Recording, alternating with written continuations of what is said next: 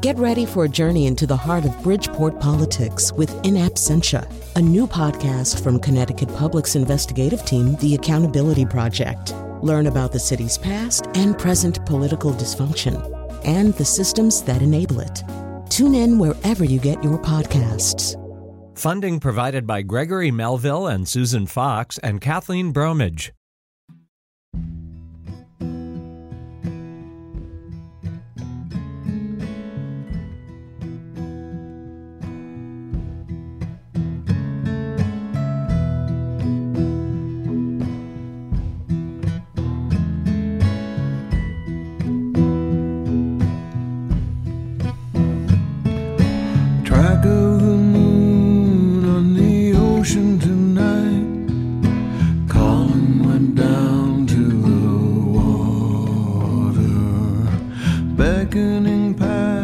Such a beautiful sight. Colin went down to the water, bound for the infinite, finally unbound, freed in the spirit, a way forward found, into the current, no slowing down. Colin went down to the water. Well, hello and good afternoon if you're listening live. Um, that was that song, which is by Bruce Cockburn, was dropped by Bruce on the Friday the seventeenth, which was my last day at work before I left for five nights up on Cape Cod, you know, by the water.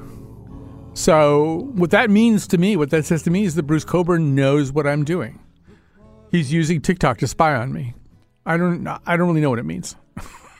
But it, it felt important because Bruce Cockburn is actually a musician who has had a big impact on my life over the decades. So the idea that he would know that I was going down to the water when I was going down to the water, you can see, you can see how exciting that would be to me. Not necessarily to you. All right. So that's actually our new motto for the show.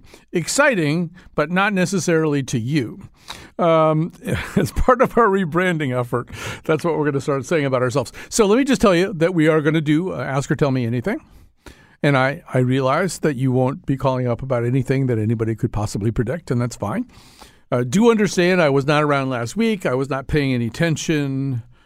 Well, actually, I could just stop the sentence right there. I was not paying any attention. Um, but uh, but our number is eight six eight eight eight. Sorry, eight eight eight. See, I don't even know the number. eight eight eight, seven two zero, W N P R. Don't keep dialing eight eight eight. I was just kind of repeating that. eight eight eight, seven two zero, nine six seven seven. Or you could just dial eight eight eight. How many times is that? ten times. And I'd report on what happens. eight eight eight, seven two zero, W N P R, eight eight eight, seven two zero, nine six seven seven. These are the same number expressed differently. Okay. So um, I do want to say a couple of things about when you take – this is the first time – this is the longest period of time, five nights, that I have been able to leave the state of Connecticut, go away, and have something resembling a vacation in more than three years. Uh, I, my previous record was four. Some of this is because in the middle of the pandemic, first of all, there was a pandemic, you may recall. Uh, then my son got very sick, not from the pandemic, but in uh, possibly an even more alarming way, uh, and still requires uh, quite a bit of attention. Um, then my partner went into the hospital for almost eleven months. And so there just wasn't a lot of like wiggle room for vacation. Uh, and still to this day, it's kind of hard to think about getting away, but we did it. My partner and I and uh, Declan the dog uh, did that. And, you know, if you have some quiet time, and it's I I realize I don't like going on vacation where anybody else is going on vacation. Like I would really prefer. The problem with Rome, for example, which is a wonderful city that I've, you know, visited multiple times, is that quite a few other people like to go to Rome. And so they've just it wrecks it, wrecks it. Like uh, I think there might have been a period where nobody went to Rome, uh, and, and I may have missed out on that. So it's really nice to be up at Cape Cod in March because it's not that there's nobody there, but there's not many people there. And the people who are there, I think it's fair to say, don't really care what you what you do because Cape Cod is now, of course, full of private land. you walk towards the water, and there's a big sign saying, this is the get off of my assets, uh, you know, uh, condominium development, private land, blah, blah, blah, go away. But in March, those people aren't there. You can go anywhere you want. You can go in their houses and, and you know, and have a drink from their, their tap. Um, get yourself a cold glass of water because there's nobody there. And it's very, very nice. And it's also quiet enough so that you really can begin to think. You know, I'm I'm aware anyway that in my own life it is so hectic. You know, we do a whole bunch of these shows every week, and I teach. Uh, sometimes I write, and there's just not a lot of time to sit with your own thoughts. And so I did have a chance to, and I'm serious about this too, to genuinely, uh, genuinely contemplate, you know, sort of my life. Which is why I spent most of my vacation crying. No, actually, I have a very nice life.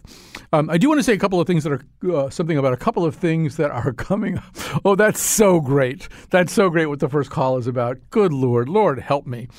Um, so um, I do want to say a, a couple of things uh, about this week. So um, tomorrow we're going to put a rerun on because we're kind of, you know, warming up our jets here, and also I'll be teaching. Uh, but Wednesday we're going to do a show about malapropisms and mondegreens.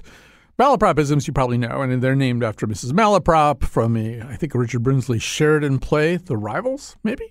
Uh, and it's just the misuse of words. Uh, and you're using the word the wrong way, using the, you know, you know what a malaprop is. Mondegreens are maybe a little bit more obscure. These are typically misheard lyrics, uh, and they, um, you know, it's sort of like there's a bathroom on the right, or excuse me while I kiss this guy. Um, they actually come from, uh, similar to Lady to Missus Malaprop, th- th- these also come from the British Isles, so to speak. I mean, the name does. Um, it comes from a Scottish ballad called "The Bonnie Earl of Murray," and I will, uh, I will uh, read you or possibly sing you the frequently misunderstood part. Being a Scottish ballad, it's going to be very primitive, and obviously, um, the word "have" is is instead expressed as H A E, and I'm not even quite sure how I would even pronounce that. Uh, but um, so here we go. Uh, ye highlands and ye lowlands, oh, where hae you been? They hae slain the Earl of Murray and Lady Mondegreen. And, and so it's actually, and laid him on the green. But people hear that as Lady Mondegreen. It's similar similar to Gladly the Cross-Eyed Bear. Everybody knows about that Cross-Eyed Bear, Gladly. So anyway, I'm very excited about all that. And then on Thursday, you will hear a show. We're actually recording it tomorrow, but uh, you will hear a show that we, it has been six months in the making. Six months in the making. Um, or so. And but when I say that, what I mean is that five or six months ago, Lily Tyson, our senior producer, asked somebody if we could interview Emily Saint John Mandel, whose last three novels have been just world-changing for me and for a lot of people. And they said yes. They gave us a date five months or six months in the future. I don't know how long ago it was. Anyway, that day has finally come. It will come tomorrow. Uh, and one of the things I did in my time off was listen to the audiobook of The Glass Hotel, which I hadn't experienced before, and read for the second time Sea of Tranquility. Probably her most famous book is Station Eleven, which became an H B O thing, miniseries, whatever. But um, this is, I am breaking a rule of mine. One of my rules is don't interview somebody whose work means a lot to you. Don't interview somebody you idolize or whose art, whose creativity is very, very special to you and speaks to you in very specific ways. Because you, and by you I mean me, I will not do a very good job. I know this from, from painful experience. But I can't pass up the chance to interview Emily Saint John Mandel because her work has been so incredibly important to me. All right, uh, let's start. This is like the perfect call to begin this show with uh, because it's the kind of call that we get instead of calls about March Madness or Donald Trump, assuming there's any difference between those two things. Uh, Barbara from Simsbury, you have the floor. Hello, how are you? I'm just fine. I, I don't know much in life, but here's the thing. I have a fascination for William Shakespeare and also for John Donne, the poet, and also the clergyman. And so they both lived in Elizabethan times when uh, they were chopping off the heads of Catholics, et cetera, et cetera, which is how come John Donne left England for a while when he was young, went to do the uh, work in the Spanish Armada, and then came back and was and was um, persuaded to change from Catholicism to the Church of England, and and so forth. So anyway, here's the thing: they both were healthy young men. They both married underage girls for which they had to spend some time in jail.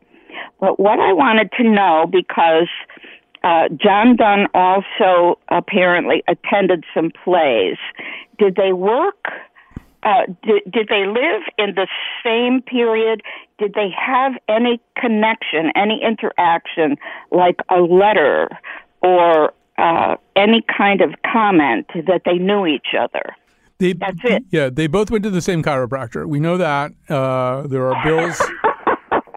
There are, they both received bills from this guy. Um, okay. So they both had back trouble. Uh, pretty much everybody in the sixteenth century had back trouble. I mean, it was just like, you know, how are you not going to have back trouble? It's the sixteenth century. Uh, so um, I don't know the answer to this. It's actually the kind of thing that fascinates me. I mean, I'm always intrigued by, like, who was in Vienna in nineteen oh eight? You know, who who was at Princeton when von Neumann, let me see if I can get this up right. I think Einstein, Gödel, and von Neumann were all at Princeton at the same time. I don't think they hung out, uh, but you know, the occasional ping, ping pong tournament maybe. But uh, you know, but I, I I share your interest. Like, did these people ever meet? You know, would there be any reason to suppose uh, that they had contact with one another? So perhaps someone out there knows the answer to this. Uh, eight, don't make things up, because Barbara really wants to know the real answer. eight eight eight, seven two zero, W N P R. That's the number you can call in. eight eight eight, seven two zero, W N P R. nine six seven seven. Uh, we will close this call with uh, a few words from Good Morrow. Let's see discoverers to new worlds have gone. Let maps to others, worlds on worlds have shown. Let us possess one world, each hath one and is one. There's a bathroom on the right. Uh, all right. Thanks so much for, uh, it's, we threw in a little Mondegreen there, but Barbara, thanks for beginning, beginning our day on a suitably obscure note.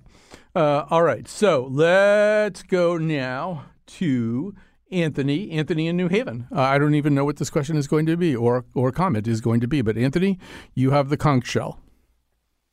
Thank you, Colin. So my question is, um, my wife and I moved up from Florida uh, a number of years ago, and we bought a small house in the a very upscale neighborhood in New Haven. And we're the youngest ones in the neighborhood. In fact, um, we're the only millennials. And so my question is, we noticed that uh, we are the only ones that pay someone to plow our snow in the winter. Uh, so our neighbors who are in their sixties and seventies are plowing their own snow. Meanwhile, my wife and I, who are millennials, are paying someone to do it for us. So, I mean, your neighbors, so I assume, I, they, I assume your neighbors have snowblowers, right? No, not necessarily. Some of them are out there with shovels. With shovels? Okay. I thought we were going to yeah. go in the other direction. Some of them have, like, snow cats or something. But, um, so, well, um, let me just say this. Um, I pay someone to plow my driveway. Now, our driveway is really long and uh, quite a steep hill, and we've actually watched, we have a hard time getting someone to p- plow our driveway because people have been known to break plows on our driveway because it's so steep. Um, but, um, I, you know, I think probably this is something that people kind of get into the habit of. I don't know your neighbors personally, but they get into the habit of it, and maybe even it's kind of an article of pride. I, I don't think it's a smart idea to be out there shoveling if you're, you know, in your fifties, sixties, seventies. It's really a really easy way to get a heart attack. Um, so I, I don't endorse that, but I sort of get why people, you know, they get this, they get the snowblower, they get a really good one that they don't really have to push or anything, and it's, you know, they, they feel like it's a win, right? Um, now I actually think what you're doing is smarter, and I'll tell you why. Particularly in here, the era of climate change, you don't really know how many times you're going to have to snow you to get the snow off your driveway. You might only have to do it like eight more times that you live there. So investing in a snow in a snowblower is, is at least a pretty bad idea. And do you have to uh, – one of the things that fascinates me is this whole idea that you have to buy orange, little orange steaks, little poles. Did, did you do that? Orange steaks or poles? No, I yeah. did not do that. See, you probably just have a straight driveway. The, I mean, it, it is an irony that in some cases, like where I used to live, the guy who plowed the driveway had never seen the driveway. Like, he's just not around when there's not any snow. So, like, he didn't know what my driveway looked like. So it was really important to have those. Like, this is this is what we're going for. Don't plow anywhere else.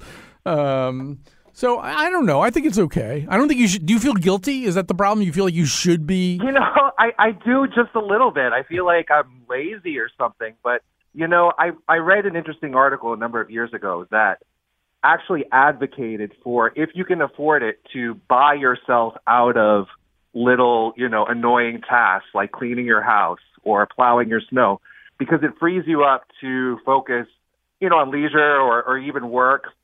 And it, it talked about how there's this kind of Protestant work ethic at play where people feel like they need to do these tasks that are, you know, somewhat time consuming uh, just for the sake of doing them, even though they could easily pay someone to do it. And that would free them up to do, you know, things that they want to do. Right. Do you know who wrote that article? John. I don't remember. No, it was John Donne. John Donne wrote that article because he was Catholic and he kept looking at these Protestants, uh, you know, shoveling the snow. He's thinking they could be doing something so much better with their time. I actually endorse the spirit of that um, article in this, and I think you should too. I think, uh, Anthony, you should say, if anybody even arches an eyebrow at you, you should say, look, while that guy is plowing my driveway, I am engineering a new enzyme which may eliminate heart disease permanently. No, so which do you want me to do? Which do you want me to do? Do you want me to go out there and shovel snow, or do you want me to save lives? Uh, you know, and I think it's, you know, then you just rest your case. How's that sound? I, I will keep that in my back pocket the yeah. next time I get a side glance. Right. Right. You should probably keep something else in your back pocket. Keep some aspirin in your back pocket and just remember it. All right. So I don't know. I feel like I could do one more call. Uh, okay. Well, I think I can do one. Oh, wait a minute. I like it when there's sort of a little, you should pardon the expression, avalanche of calls about a particular topic. Oh, here's Julie from Wallingford. You have the conch shell. Hi, Colin. Hi. Shoveling is one of the joys of my life. Ah, see, now that's fine, you know? It's like, beautiful, and I'm in my sixties, and I hope I do it till my nineties. Yeah. Well, I mean, if you're hale and hearty and you like doing it, and there's a chop wood, carry water kind of quasi-Buddhist uh, experience that you're having, because you're fully present in your snow shoveling. But that's not what, when Anthony is shoveling snow, he's thinking the whole time about all the other things he wishes he were doing, and he's also thinking that he wishes he wasn't doing this.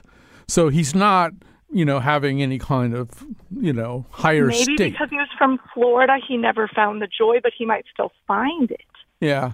Maybe, yeah, it is beautiful. It's quiet. It's almost always quiet. And if it's heavy snow, just take less of a shovelful. Yeah. Actually, DeSantis has eliminated all the books that is in any way valorize snow shoveling from the Florida curriculum. So the kids growing up there now, will they only be, yes, well, they wouldn't even know what it is you do. They'll be completely, they'll come up here and they'll go, why is that woman out there with a stick with a thing at the end of it moving the snow around? They would, they'll be baffled. Well, you know, but I think that's beautiful. I, you know, and I also think there's a lot of room here in our universe for someone who hates to shovel snow and so shovel snow, and somebody who loves to.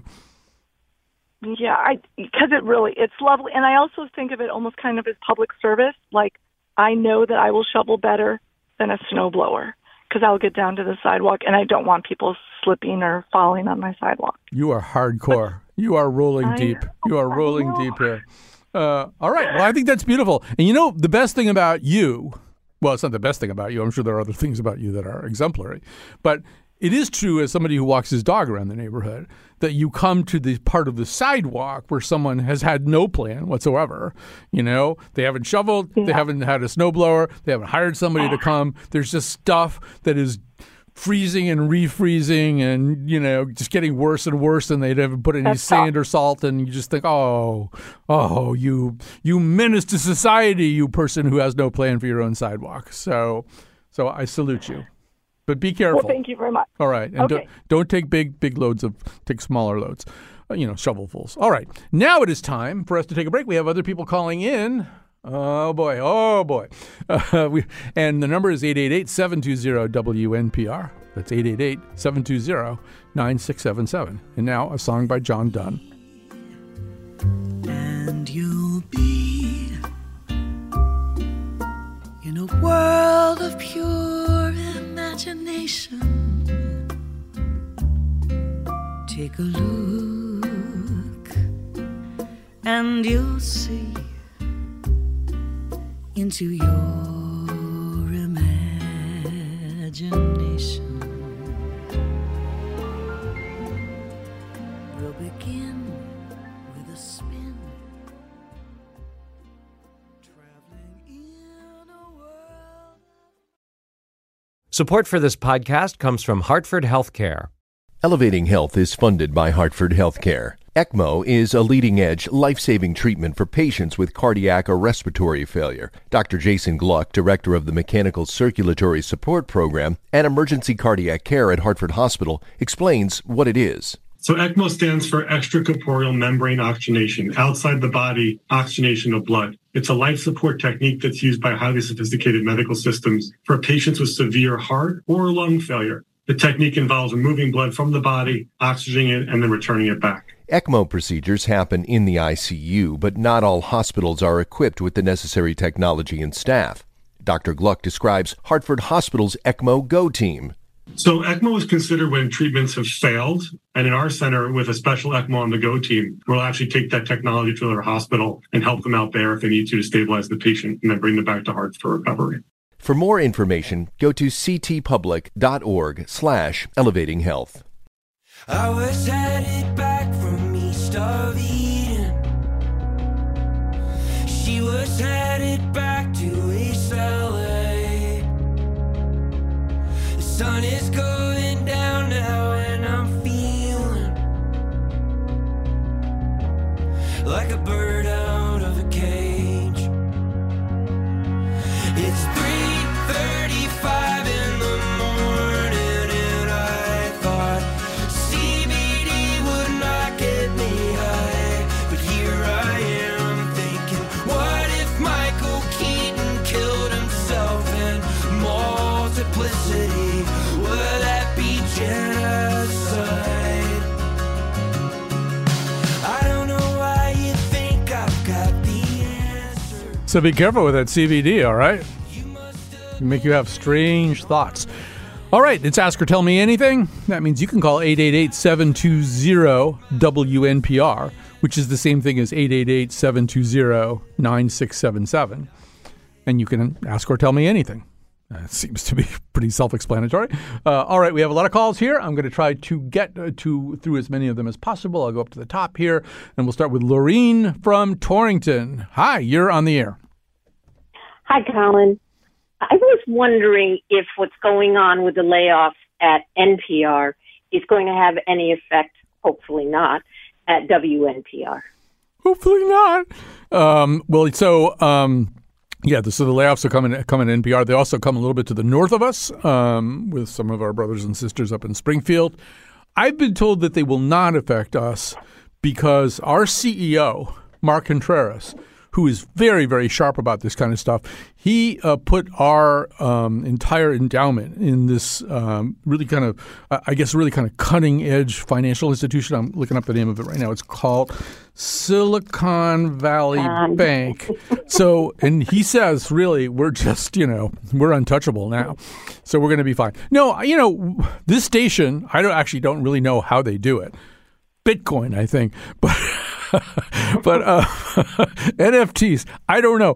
But this station, we continue to grow. Uh, we uh, are um, expanding our mission, adding people. In fact, this is my chance right now, Lorene, to mention that here at the Colin McEnroe Show, we are excited to welcome, as of today, to our midst a part-time producer. We um, had the opportunity to look at a lot of really good candidates for this job, uh, but Carolyn McCusker uh, is the person that we chose. We're very excited about her. Um, and this is kind of an interesting hiring, too, because, you know, as you may or may not know, we hired Lily Tyson, not really an understanding that she was not from this planet. Uh, she's from a planet that, as far as we know, doesn't even really have, like, a word name. They don't barely do that. There's some stellar coordinates, you know, just some numbers and dashes and stuff. That's where she's from. Uh, and so we've now hired Carolyn, who's actually, I think, one of the first hires in public radio from the future. She lives in twenty-one thirty-five. Uh, and she will be, I guess, using a portal to come here from time to time, but, you know, mainly doing remote stuff, producing from twenty-one thirty-five, where they have something better than Zoom. Uh, and uh, we're just, you know, we, we're thrilled. But in terms of the layoffs, I wouldn't worry. Everything that you know and love here at W N P R, C T Public is, you know, rock solid for now anyway. I mean, who knows what well, the future brings. It, that's good. It sounds as if the...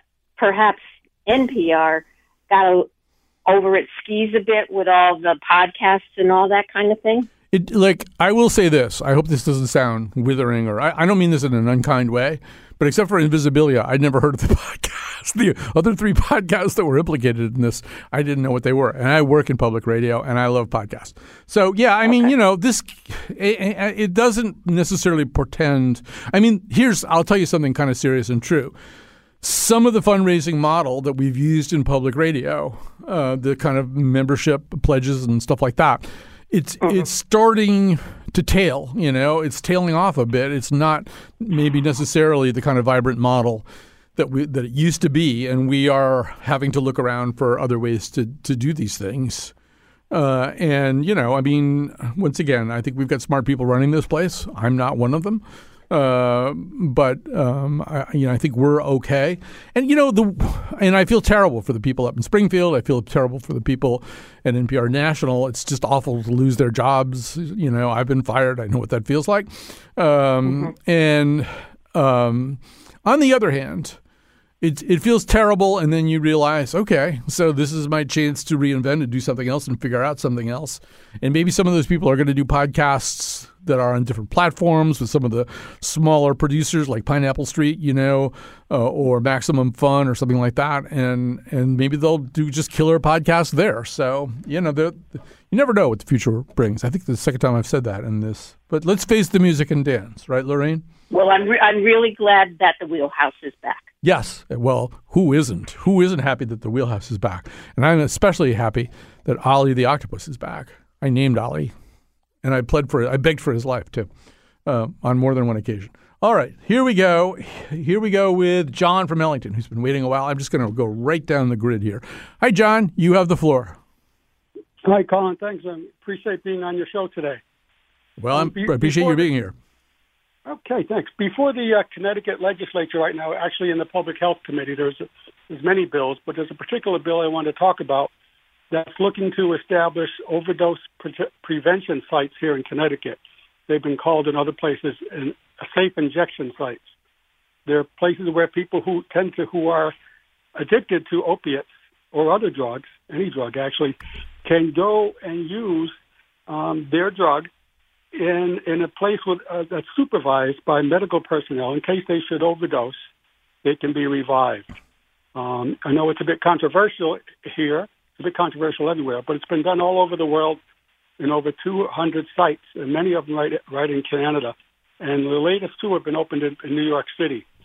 Um, so we're we're trying to push through the, through that. Hopefully, we'll get through the committee and then up for a vote um, before the Connecticut State Legislature before very long. Yeah, I, you know, I mean, Tolstoy said God in, God is in the details. So I, I don't know the details here. I'm therefore a little reluctant to pronounce, but. It sounds like a very smart idea. I mean, fentanyl is, you know, probably the most unpredictable uh, drug that we, we've seen. Uh, and the, the fact that it's mixed into other yeah. drugs and stuff like that. We just – this is a horrible situation. We can't uh, we can't tolerate the kind of body count that we've already got here. So it's time to try some yeah. new stuff that maybe doesn't sound like the old stuff. That's why they call it new stuff. And th- that does sound like a, a pretty exciting idea. So uh, I, I haven't followed that bill. I will try to learn about it and possibly support it. Uh, meanwhile, uh, we had Roz from Covington, which I think is in Kentucky. Uh, and uh, she uh, had to hang up, and now she's back. Hi, Roz. Hi, Colin. I, I'm actually in Tennessee. Ah, I was close. Close, close, yeah. just down, just, just, just down a little. Yeah. So uh, you had a show the other day on um, reviews, you know, online reviews, and, mm-hmm. and uh, it stuck with me that bad reviews really stick. And uh, back in the nineties, when um, Burt Reynolds and Loni Anderson were going through a really ugly divorce, I was in the supermarket, and my friend turns to me and she says, "Burt's a dud in bed." And I said, "What?" She says, "Loni says Bert's a dud in bed." And I look, and the tabloid has big letters crossed up. Loni Anderson says Bert's a dud in bed.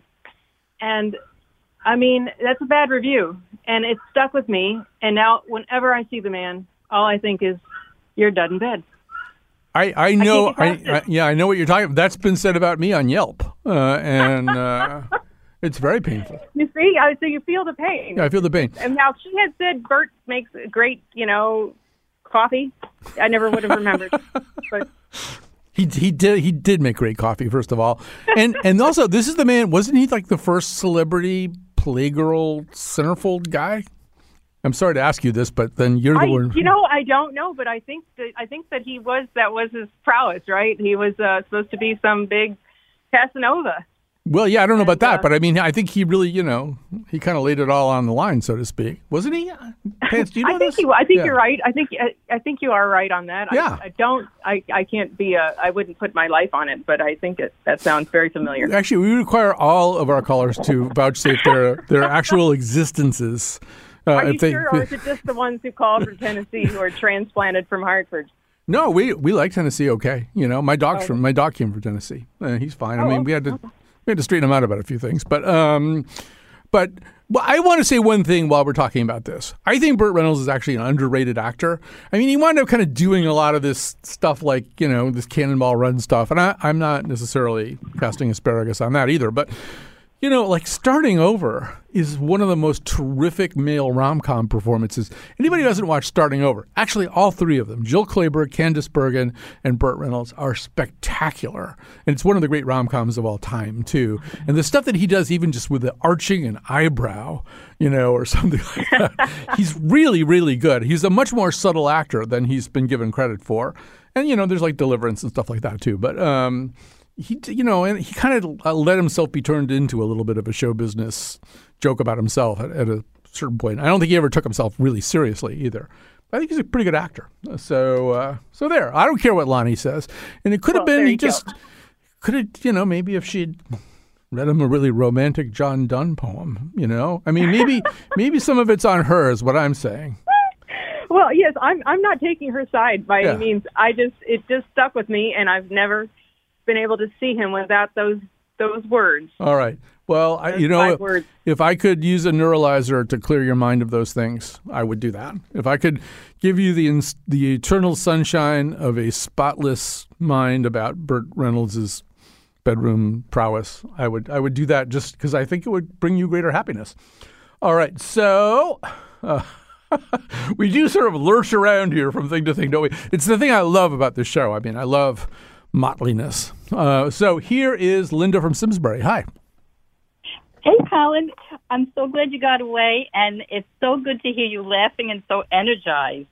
I know. I was was kind of a flatlining there for a while. It's so much fun hearing you today. So I have a big idea, although it's only half-baked because I'm not that big a thinker, mm-hmm. but that's why I'm calling you, because you're a big thinker. I have an idea of how to, or that we could or should issue to every man, woman, and child on the planet a carbon credit to use as they please. And but it can't be sold. I don't know how to not commodify it, but it can't be sold. It can only be given away.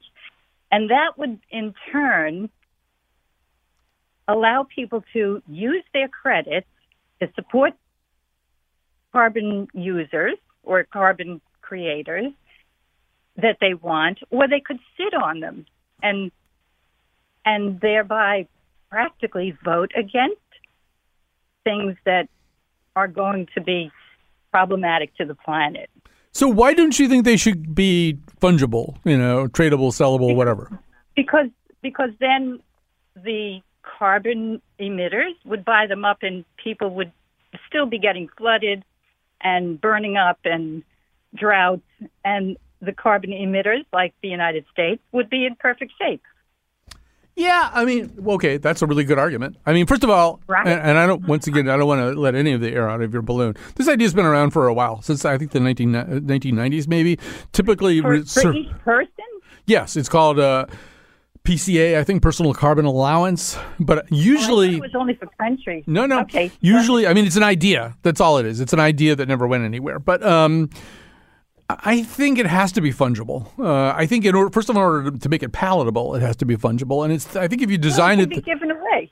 Well, it can be given away, but I think it's more appealing to people if they can trade it for something. Uh, but and, that's the problem. Well, yeah. I mean, if you keep it low enough, in other words, you you figure out an optimal level. Uh, and whatever that optimal level is, it's sustain. It's a sustainable level, um, even if it gets passed oh. around. I, well, I don't think I don't see the harm. Uh, so it uh, counters um, a, a part of my um, theory. Um, so people would only be given, like uh, the big thinkers, like say M I T people, would come up with a per person carbon credit yeah. that would keep the planet from not going up another one and a half degrees. Mm-hmm. And And so that's why it can't be sellable, because uh, it would negate make having companies, having countries, having people make choices of how they spend or use their carbon. Yeah, but in other words, like, I, you know, I don't want to take up too much more time here, but if the aggregate amount of all of these P C As was one hundred, yeah.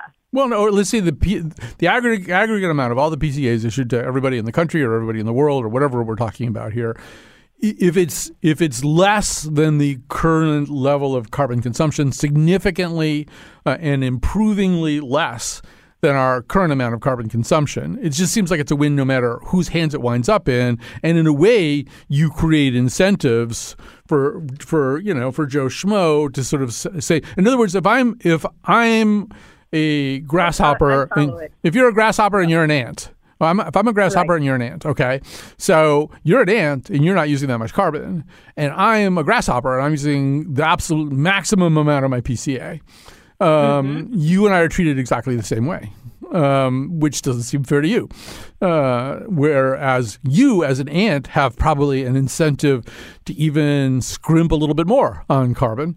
Uh, and then, yeah, you, then you have a decision to make. You can sell it, or you can give it. Uh, you can give it to the charity of your choice, whatever. But, you know, you could do a lot of different things with it. You could sell it to Northeast Utilities and give the money to the National Resource Defense Council. You could do a lot of different things. But mm-hmm. but it, it seems to me that to make it workable, uh, you... You want to do that. Um, but, you know, we'll, this will be debated in Congress, and you and I will both probably speak at the hearings.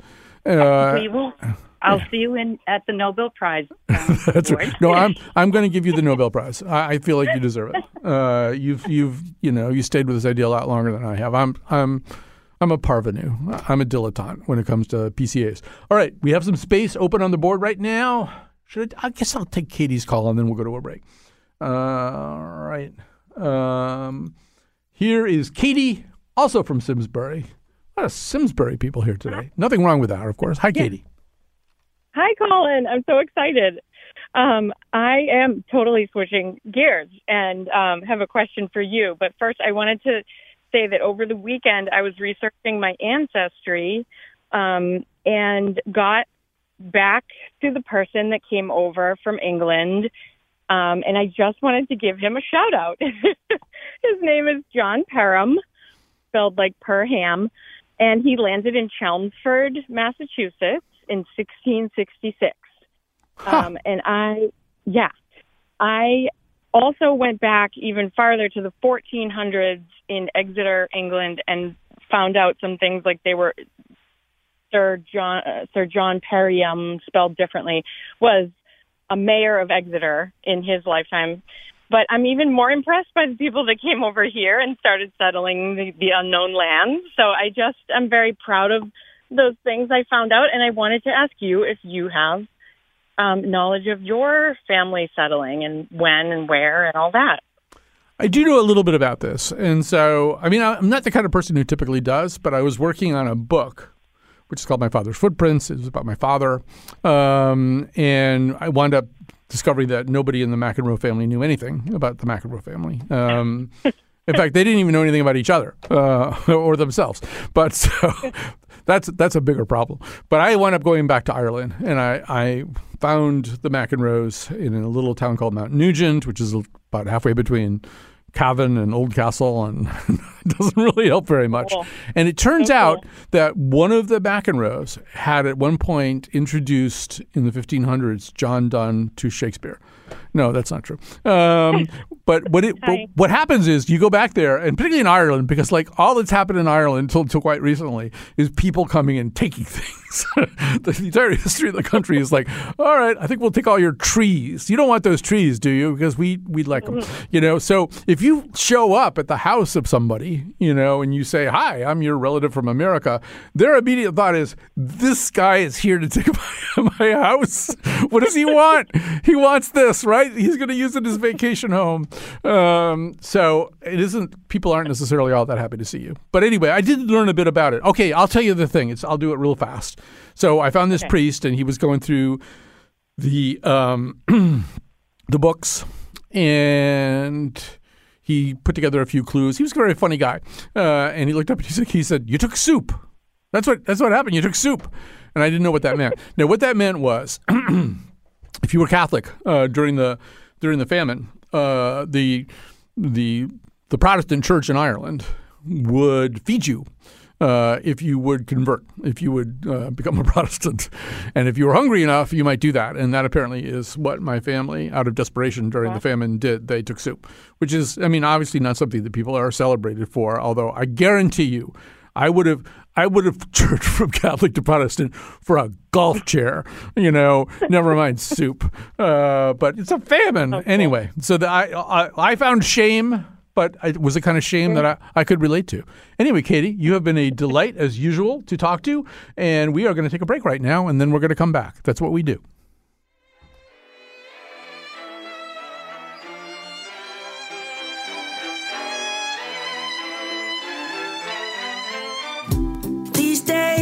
Something's always turning into nothing will change. I'm just trying to find a way up when I'm down.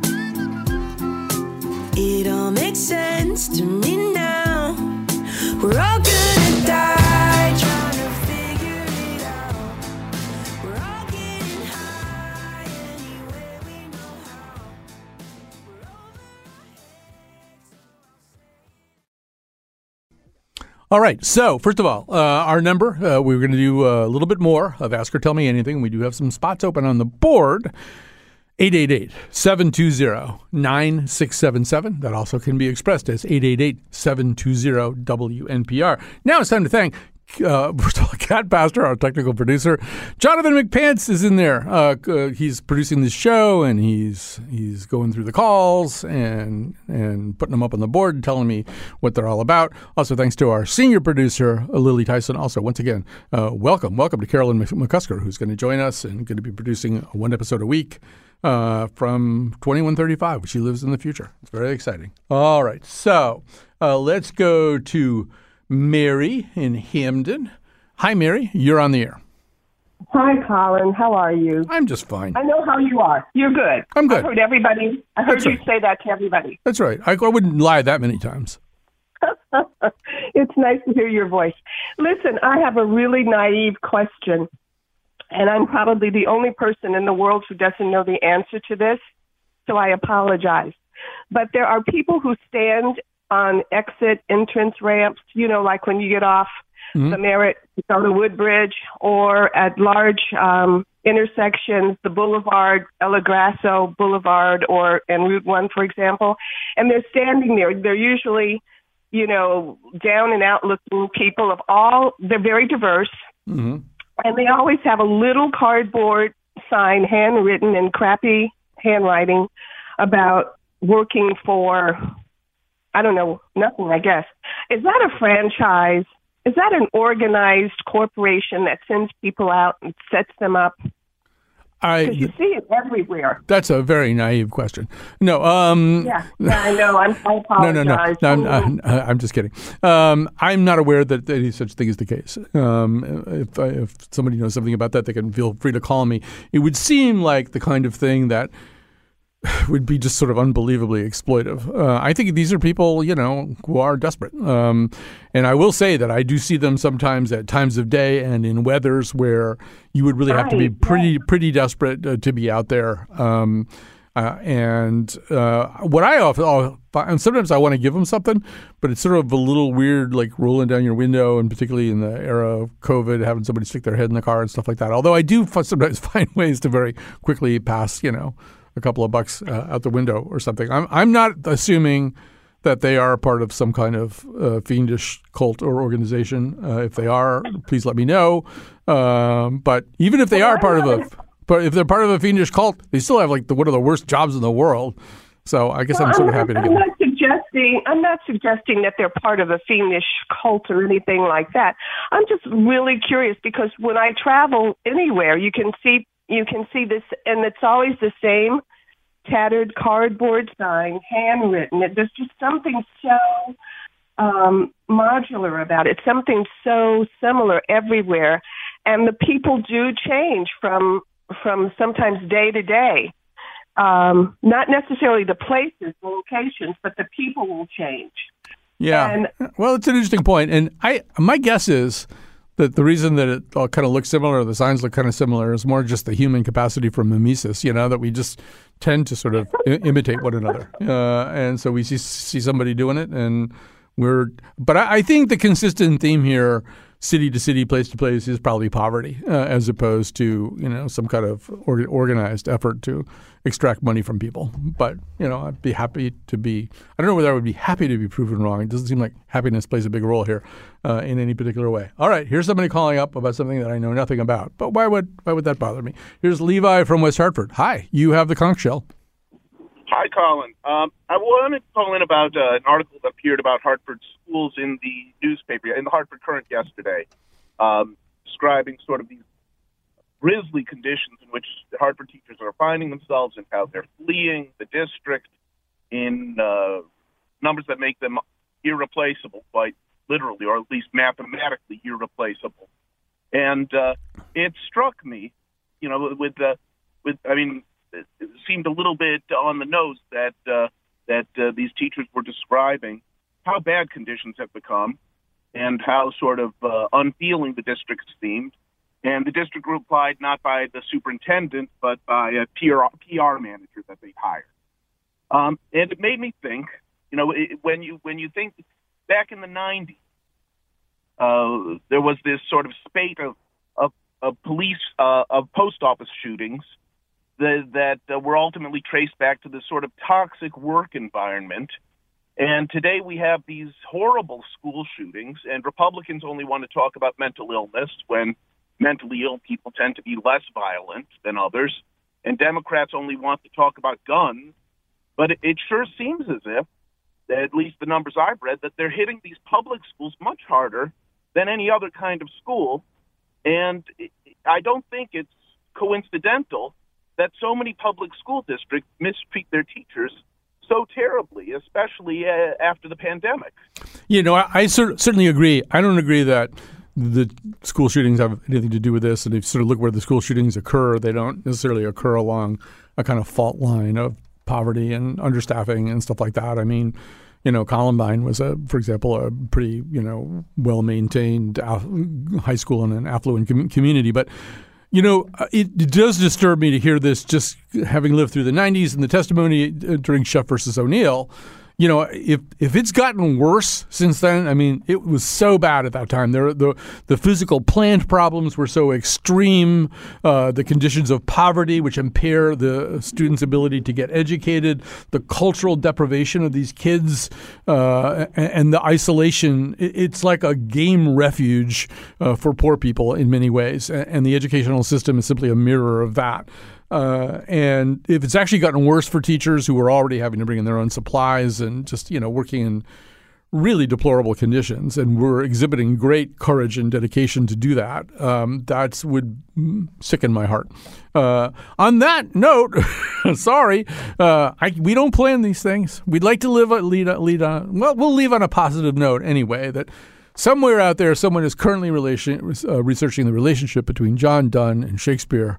We hope to have uh, news updates about that uh, and how it impacts the Burt Reynolds, Loni Anderson story uh, in the near future. Thanks for listening today. Thanks to everybody who helped out.